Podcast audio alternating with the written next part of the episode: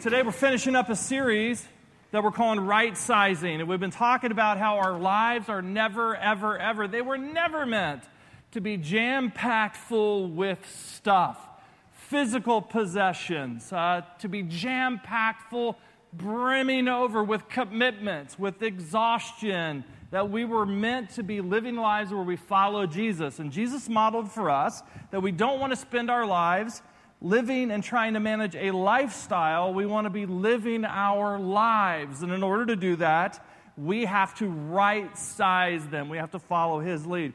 Now, this is a topic that's personally near and dear to my heart and my wife's heart. Um, last year, we sold 75 to 80% of everything that we owned. Uh, we were um, struck by the statistic that the average house that's represented here has 300,000 items. That if you literally, literally go and count every single item that you have, and that doesn't mean that everybody in this room is living in an opulent fashion, it just means there's just a lot of stuff over the years. And we, we are not extravagant in any way, shape, or form, but we have a tendency not to throw stuff away because we want to use it. We don't want to be wasteful. Well, over the years, we have this stuff. And so what we did is I went over a six year, six month period of time, and I asked two questions to every single item that we owned in the cars, in the closet, in the house, the house itself, the cars, every single thing that we owned. We asked two questions Does this serve a purpose?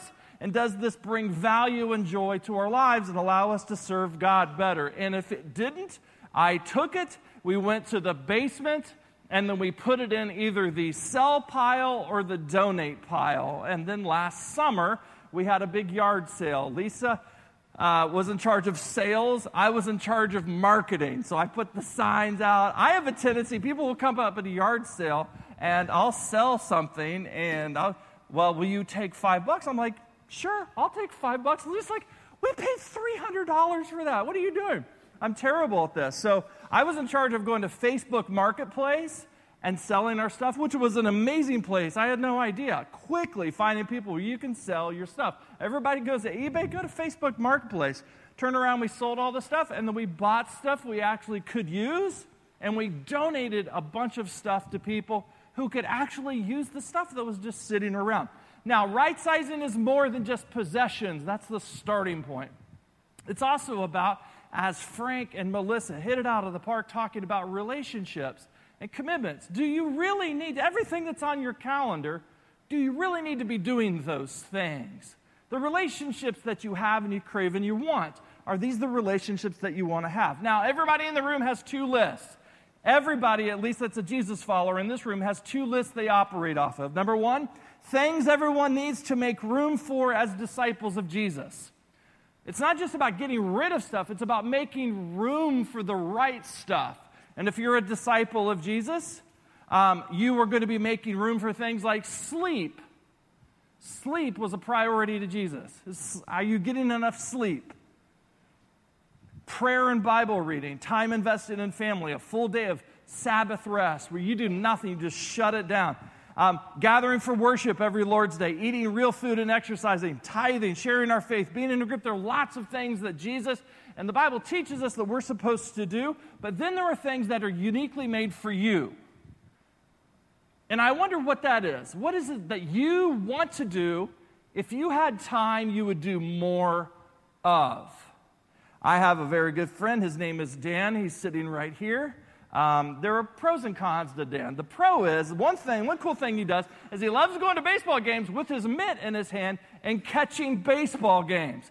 Or, or catching, you can't catch a whole baseball game. You want to catch the balls. So go find Dan Reichel on social media and you will see in his feed all these different balls you're getting. I have no idea how you do this. It's pretty amazing.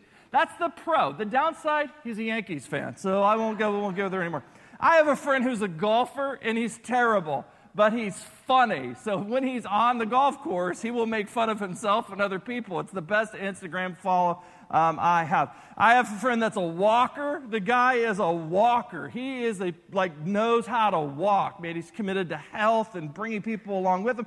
I have a friend who's a biker who does that as well. What is it that uniquely brings you alive? And so let me ask you this question. If you had an extra five hours every single week and you weren't allowed to do anything that had to do with work and doing something for your family, but you had to, God came to you and said, The world is going to blow up if you don't start doing this thing five hours a week. What would you do with that five hours? Lean over really fast and tell the person next to you. Go.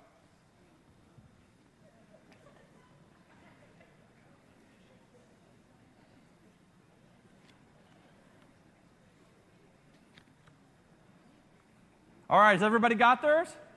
Here's the question Why don't you have that extra five hours every single week? Jesus would say, whatever it is that you need to get rid of to create that extra five hours, to do that thing that makes you come alive, you need to do that. Um, our church staff um, has a, an ongoing consulting relationship with a great, great guy. He runs an organization that helps churches and pastors um, be more effective and align their resources, the people, money, time, and energy, be able to be, have maximum effectiveness. What he also do, does on the side is he works with senior pastors like me to help see the forest, to basically get out of the forest and, so they can see the trees. Because sometimes it's just really hard. So I spent two full days with my friend Doug pouring out my heart. And he had all of these exercises, and we had these white sheets all over his house, and we're going around, and he's writing that. I was, it was exhausting. At the end of two days, I was like, All right, Doug, so what do you got? He said, I don't know what else anybody else has, t- has told you, but I'll tell you right now if you want to be the best husband you could possibly be, the best dad you possibly could be, the best pastor you can possibly be, and the best follower of Jesus you can possibly be, you need to go to the mountains a minimum of one time a month. I was like, what? I was waiting for this new like insight and he was like, no, no, no. He said, I've been listening for the last two days for you to talk. And every time you talk about being on a trout stream or hiking or biking and mountaineering, doing all of these different things, you come alive. He said, What you need to do is just bring more people along with you to do those things. That's what you need to do. And I have this feeling that whatever you shared is a holy thing.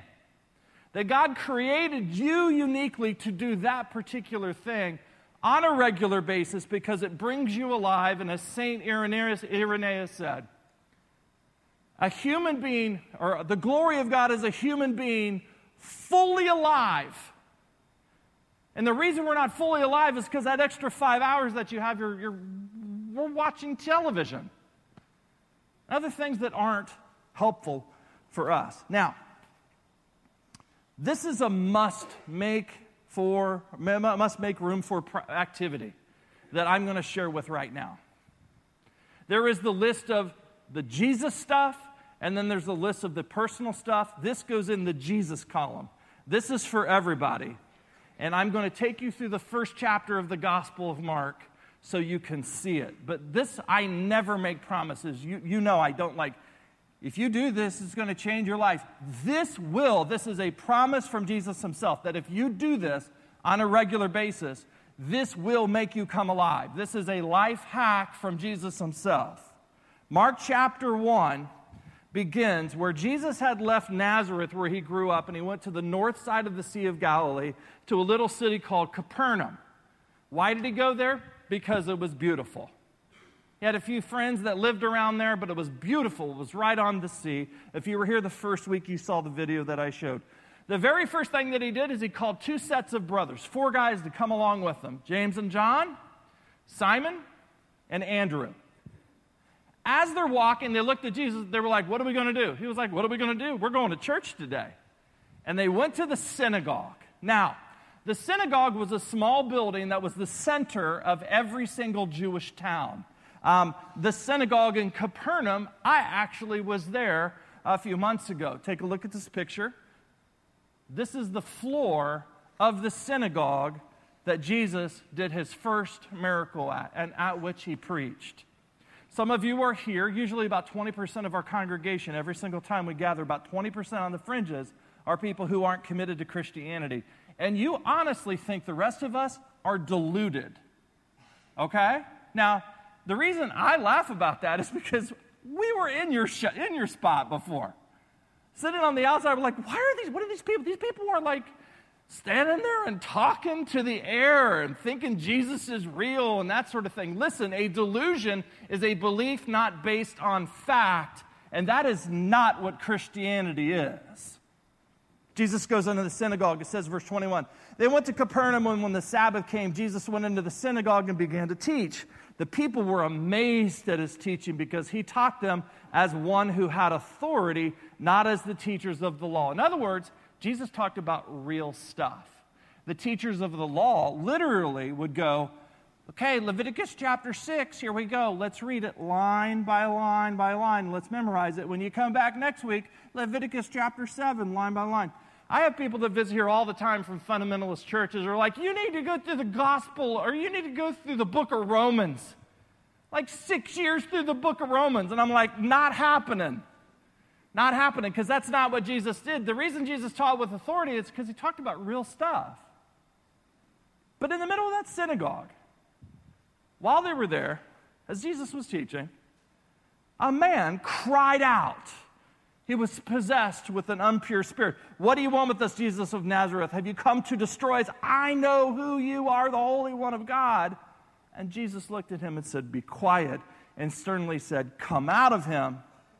And the impure spirit shook the man violently and came out of him with a shriek. And the people were all so amazed that they asked each other, What the heck is going on?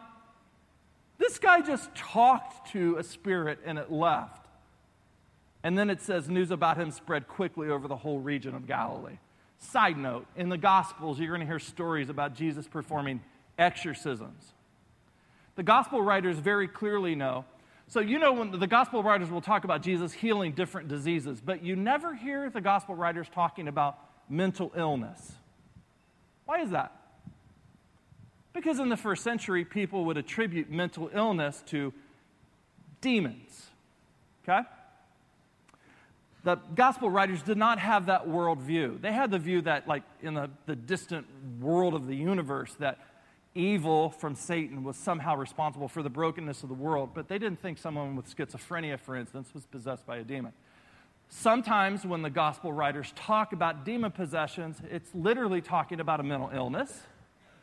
But in other instances, it's literally talking about demon possession, which is what this is.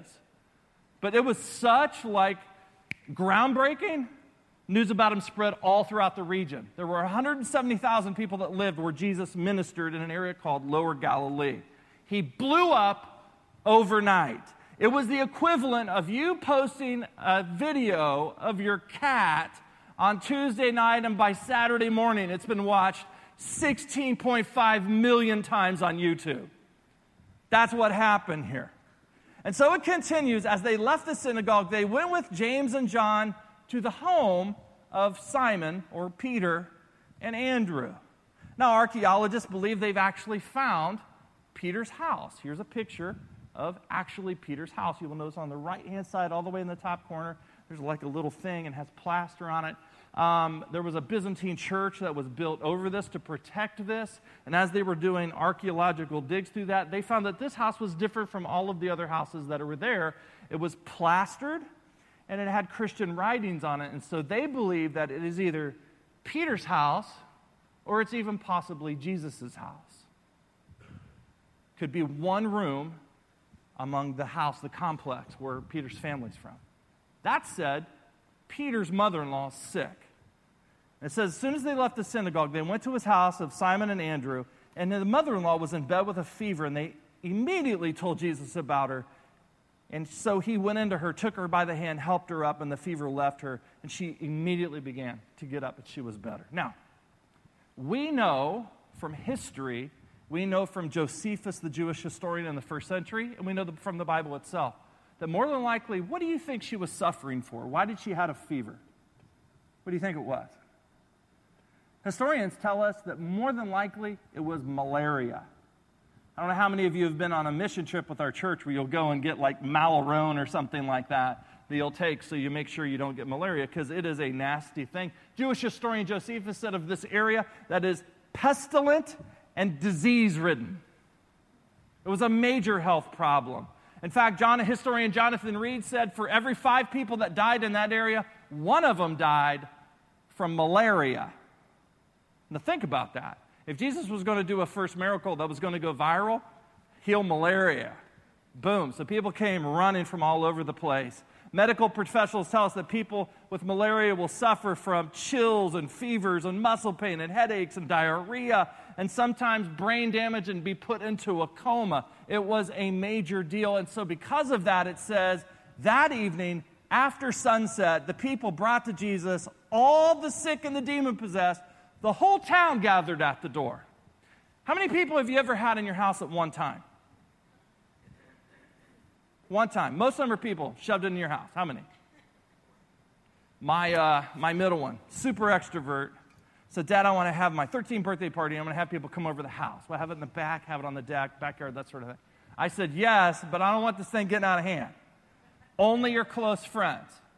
Only your close friends.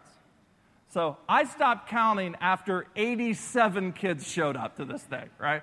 Imagine 2,000 kids showing up. The whole town gathered and it said Jesus healed many who had various diseases. He also drove out many demons, but he would not let the demons speak because they knew who he was. Now, Jesus knew he could stay there all day and keep healing. It was dark from beginning of the morning till night. He's already helped a guy who was demon possessed, helping people who were sick. All day long, he healed people. And then everybody laid down and went to sleep.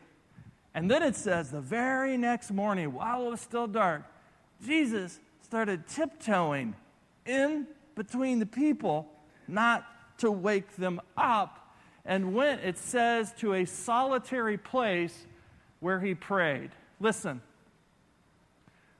some of you need to hear this scripture verse because you are taking care of everyone and everything except you. And I just want you to understand you did not get that from Jesus. Jesus modeled serving other people, taking care of himself. Serving and taking care of himself. Verse 36 says, Simon and the companions, uh, companions came and looked for him. When they found him, they yelled out, Where are you? Everyone's looking for you. And he looked up. They're like, I saw, they're like 80 people who are blind back there. There are 170 people that can't walk. You need to get back there. They're agitated. They, they, they, what, what's going on? And he looked at him and he said, you know what? We're just going to go to another town. And they're like, You can't. Now, I want you to notice something. Jesus could have stayed in that very spot until he died. People, every single day of the year, would have been coming over oceans and boats to come and see him, but he didn't do it because he made time for himself. And when he made time for himself, he could listen he could listen to God and he could listen to his life, and he had the ability to say no. Can I share something with you? No is a sign of compassion, no matter how many people complain that you aren't there for them.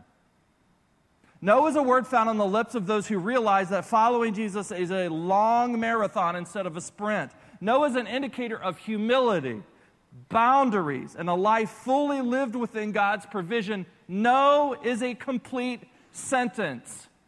The reason our lives are filled with stuff that have no purpose and don't bring us joy is because of what? We can't say what? No. So here we go. We're going to say it all out. I'm going to go one, two, three, and you're going to yell no. You ready? One, two, three. No. That's pretty good. That was pretty good. We're getting there. Turn over to the person next to you and look at them and say, You know what I'm about to say to you. Just got my eyes on you. We have to stop saying yes to everything. Because if we're saying yes to everything, we're not going to be able to say yes to the most important things that are in our lives. But all of that is not why I'm sharing this with you.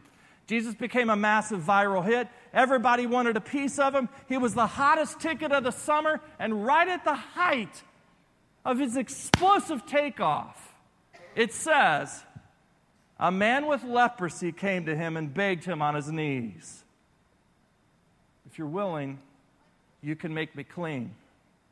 Jesus was indignant, not at the man, but at all of the people, and yelling out, He's unclean. Don't touch him. He's unclean. He reached out his hand and touched the man. I'm willing, he said, be clean. And immediately so the leprosy left him. Jesus was never too busy for people like that. There were two groups of people. Gerhard Lenski said there were two groups of people, sociologist type guy. So, two groups of people in Galilee at the time of Jesus political rulers and landowning aristocrats, about 1% of the population. The other 99% of the population, peasants. Now, people who represented the peasant class, 99%, they had descending ranks of authority and power. At the top of that group, the administrators of finances and political affairs of the aristocrats, the retail traders like James and John's dad, who owned a fishing business, they were pretty well off. Craftsmen and artisans, these were builders, carpenters, and stonemasons. Jesus in the New Testament is called a tekton. He was a builder. People will tell you all the time that Jesus was poor. Jesus was not poor. Jesus was a tekton. They did an archaeological dig in Jerusalem of someone who was a tekton, a builder, a, a carpenter. And they lived probably like everybody around you. They were comfortable. Jesus chose to give away his stuff, but he was comfortable. He had money. Then there were tenant farmers who would farm plots of lands. How many of Jesus' parables start out like there was this guy owned a lot of land and he had some people that he hired to, to basically farm land for him? That's these people.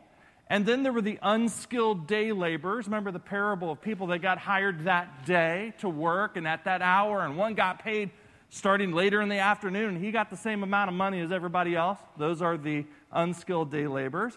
And then there are the despised trades. They're considered unclean and inferior. They're the prostitutes, the dung collectors, people that wore leather or used leather for stuff. The way you cleaned the leather is you would go get animal poop and you would smear it over the leather, and once it dried, you would scrape it off. Someone had to go get the poop. All right? And then, way down at the bottom were the expendables criminals and beggars who were blind, deformed, and lame, like the person who was the leper. Now, the super cool thing for the leper is that not only does he have no money and no power, and no authority, and he's at the bottom rung in society, but the Jews believed if they even touched that person, they would have to do religious rituals and baths to get right in the eyes of God again. And so Jews would yell out, unclean, unclean, don't touch him. Here comes bad news. This is why I'm bringing this up right at the explosion of his popularity, right when Jesus could have, if he had wanted to, spent all of his time with the 1%. Here's this guy that he bumps into that has leprosy, and he stops. He stops. He looks at him and says he reached out his hand and he touched him. And the point that I believe Jesus is modeling for us is that Jesus made spending time with the expendable people a priority, and so should we. Jesus called these people the least of these. Gerhard calls him calls them the expendables. Whatever you call them, we know it when we see it. People abandoned at nursing homes, refugees, the poor, prisoners. Let me give you three ways today you can start making room in your life for the expendables. The first is this when you get paid from now on, I want you to follow Jesus' example, and I want you to take a portion of that money, a small portion, not a ton of money, but just a portion, and I want you to set it aside in your wallet or your purse, and I want you to put it in a place where you say, That's money for the poor. Okay? Jesus in the Sermon on the Mount said, When you give to the needy, not if you give to the needy. A while ago, I was like, I'm not doing that. And 1 John 3.17 says, If anyone has material possessions and sees a brother or sister in need, but has no pity on them, how could the love of God be in that person?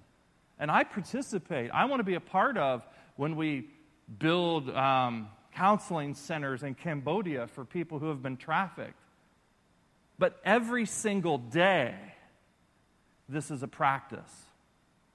This is a practice that brings life. So what I do is it's it's my choice. I just I take twenty dollars. It's not a lot of money, but I'll get four or five dollar bills, and I'll take twenty dollars. I'll fold them and put them in the corner of my pocket. And whenever I see someone in need, I'll just simply go up, put it in their hand, give them a hug, and say, "Hey, listen, I see you. You may think like no one sees you and you don't matter. God sees you." And then I'll pray for him, and that will be it. Now, here's the thing by the next time I get paid, if that money is still in my wallet, that is a, a blinking light on the dashboard of my life saying, hey, wait a minute, you're not spending enough time with the expendables. Now, here's the second thing I want you to pick a place and make it a habit to go there and make it your happy place. I want you to find a place of expendables, and I want you to go and make it a regular habit where you're going to go back there. We just had Surf Fest looking at all the different places. That was an amazing event. But please understand the reason we do Surf Fest is not so one or two times a year we can say, wow, we went and did that. But it's simply to give you a taste of all the different places you can go so you can go back and keep going back. A number of years ago, me and, me and some very good friends of mine um, said we're going to go to a, uh, a housing complex where even the police don't want to go called around, found the, found the place that nobody else wants to go. And we just started loading up um, our cars with groceries and would go and knock on the doors. I loved going and meeting the people. There were drug dealers and prostitutes. It was, it was just a wretched place. One day, one morning, Saturday morning,